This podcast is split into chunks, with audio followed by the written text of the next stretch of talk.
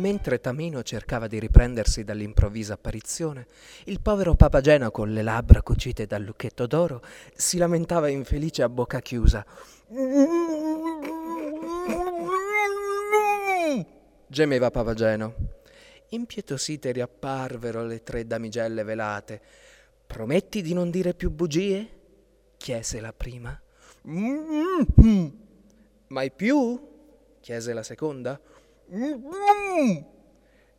Mai più, mai più? chiese la terza che ripeteva sempre due volte le parole. Promise come meglio poteva il povero Papageno. Eccoti allora liberata la bocca, gli dissero. Togliti finalmente il lucchetto. Evviva! Evviva! Evviva! urlò a squarciagola Papageno. E per te, Tamino, ecco questo flauto magico. Te lo manda la regina della notte. Ti proteggerà. Il suo suono ha il potere di trasformare gli infelici infelici, i cuori di pietra in cuori d'amore. Col tempo scoprirai tutti i suoi poteri magici. Anche tu, Papageno, dovrai seguire Tamino e aiutarlo a liberare la principessa. Nemmeno per sogno. Non voglio lasciarci le penne, non voglio finire arrosto io. Va bene, ecco anche per te uno strumento magico. Questo carillon, con il suono dei suoi campanelli, ti proteggerà. Ma dov'è il palazzo di Sarastro? chiese Tamino. Come faremo a trovare la principessa? Tre buoni spiritelli fanciulli vi proteggeranno. Buona fortuna, disse la prima damigella.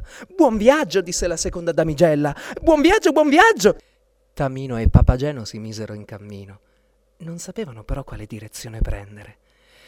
Tre spiritelli fanciulli. E dove diavolo sono? Cosa aspettano a guidarci? brontolò Papageno.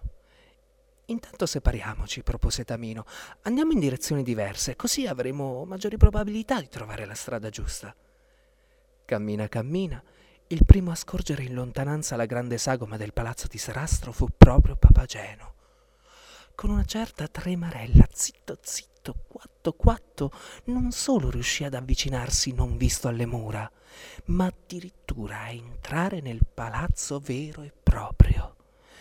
Penne e piume gli tremavano a più non posso, era ormai proprio nel cuore del palazzo. A un tratto, nel centro di una stanza meravigliosa, adagiata su un prezioso sofà, scorse la bellissima principessa Pamina, addormentata.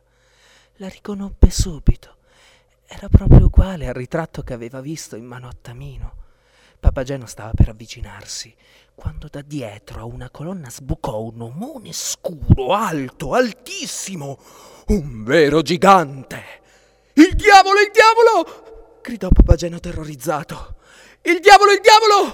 gridò a sua volta all'omone, anche lui spaventato dall'apparizione improvvisa di quello strano essere piumato. Uh, uh, sii buono, abbi pietà di me! implorò l'omone fuggendo via. Il suo nome era Monostatos, era un moro al servizio del sacerdote Sarastro, ma si era innamorato della bellissima principessa Pamina e non si dava pace per quell'amore non contraccambiato. Fuggito Monostatos, Papageno emise un sospiro di sollievo e perché mai mi sono così spaventato? pensò. Anche tra gli uccelli del cielo ce ne sono di chiari e di scuri, che differenza c'è? Poi avvicinandosi alla fanciulla, Principessa, le disse, mi chiamo Papageno, sono la chiapocellini della regina della notte, vostra madre. Sappiate che il bel principe Tamino sta per raggiungervi. Egli vi ama. Mi ama. Mi ama. E quando arriverà? Presto, prestissimo, vedrete. E voi?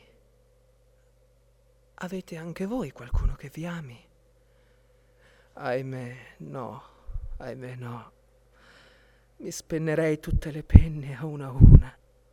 Io, Papageno, non ho ancora trovato la mia Papagena. E Tamino? Cos'era nel frattempo successo a Tamino? Tamino aveva incontrato, intanto, i tre buoni spiritelli fanciulli, tre bellissimi e buonissimi bambini speciali. Seguici, Tamino, gli dissero. Il principe li seguì. Camminarono a lungo nel bosco e giunsero infine a un tempio sacro.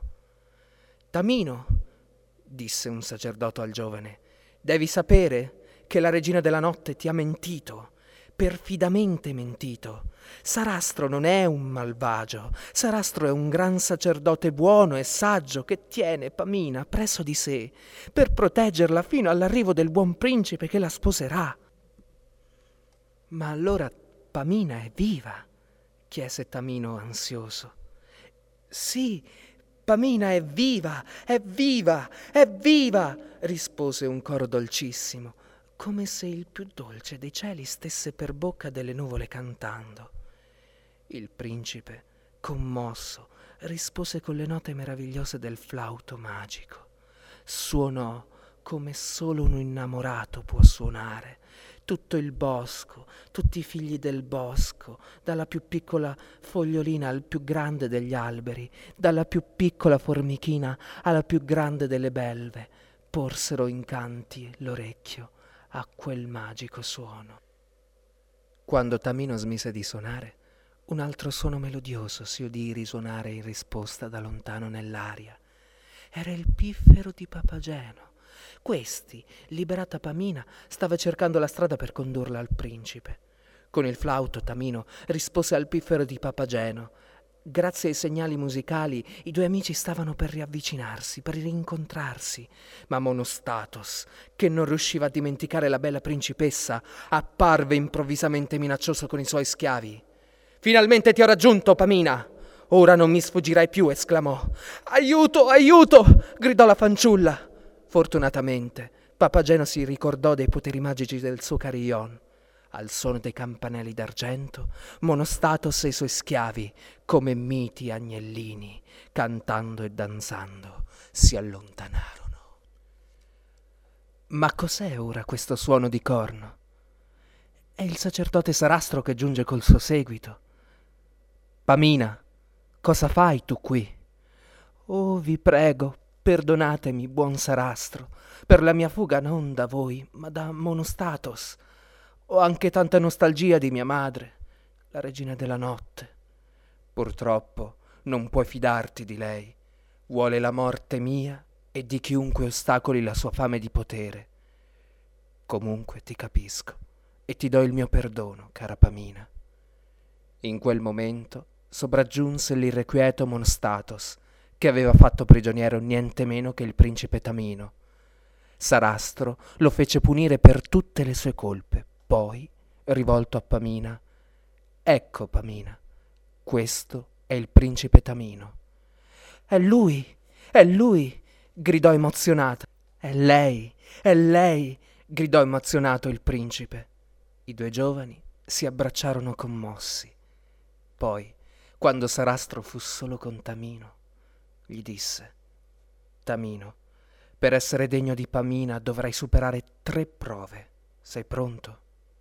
Sì, lo sono, rispose. La prima prova che dovrai superare è la prova del silenzio. Qualunque cosa accada, anche la più terribile, non dovrai mai parlare. Poi, rivolto a Papageno che nel frattempo si era avvicinato, disse Eppure tu, Papageno, Dovrai superare la prova se vorrai avere una bella papagena per sposa. Non fiaterò, statene certo. Già mi pare di scorgere in lontananza una piumetta colorata della mia fidanzata. Comparvero le tre damigelle velate, che, per ordine della regina della notte, cercarono in mille modi, con mille trabocchetti, di farli parlare. Tamino doveva continuamente tappare la bocca a Papageno, che, ingenuo com'era, rischiava sempre di cadere nella trappola delle tre dame. Volete questo squisito dolcetto? Chiese la prima damigella. Ricoperto di panna montata prelibata? chiese la seconda. Prelibata, prelibata? disse la terza che ripeteva sempre due volte le parole. Tamino riuscì a chiudere la bocca a Papageno appena in tempo. Adesso sì che ci vorrebbe il famoso lucchetto d'oro, pensò. Si avvicinò intanto una vecchia con un bastone colorato. Guardò Papageno e gli disse: Ho diciotto anni e due minuti. Ti piaccio, angelo mio? Angelo tuo, diciotto anni e due minuti, pensò Papageno. Vorrei dire ottanta e due minuti. Potresti essere la nonna, anzi la bisnonna, anzi la trisnonna della mia papagena. Oh, povero me, dove sei, papagena mia? Avrebbe voluto gridare, ma si limitò a pensarlo perché la prova del silenzio glielo impediva.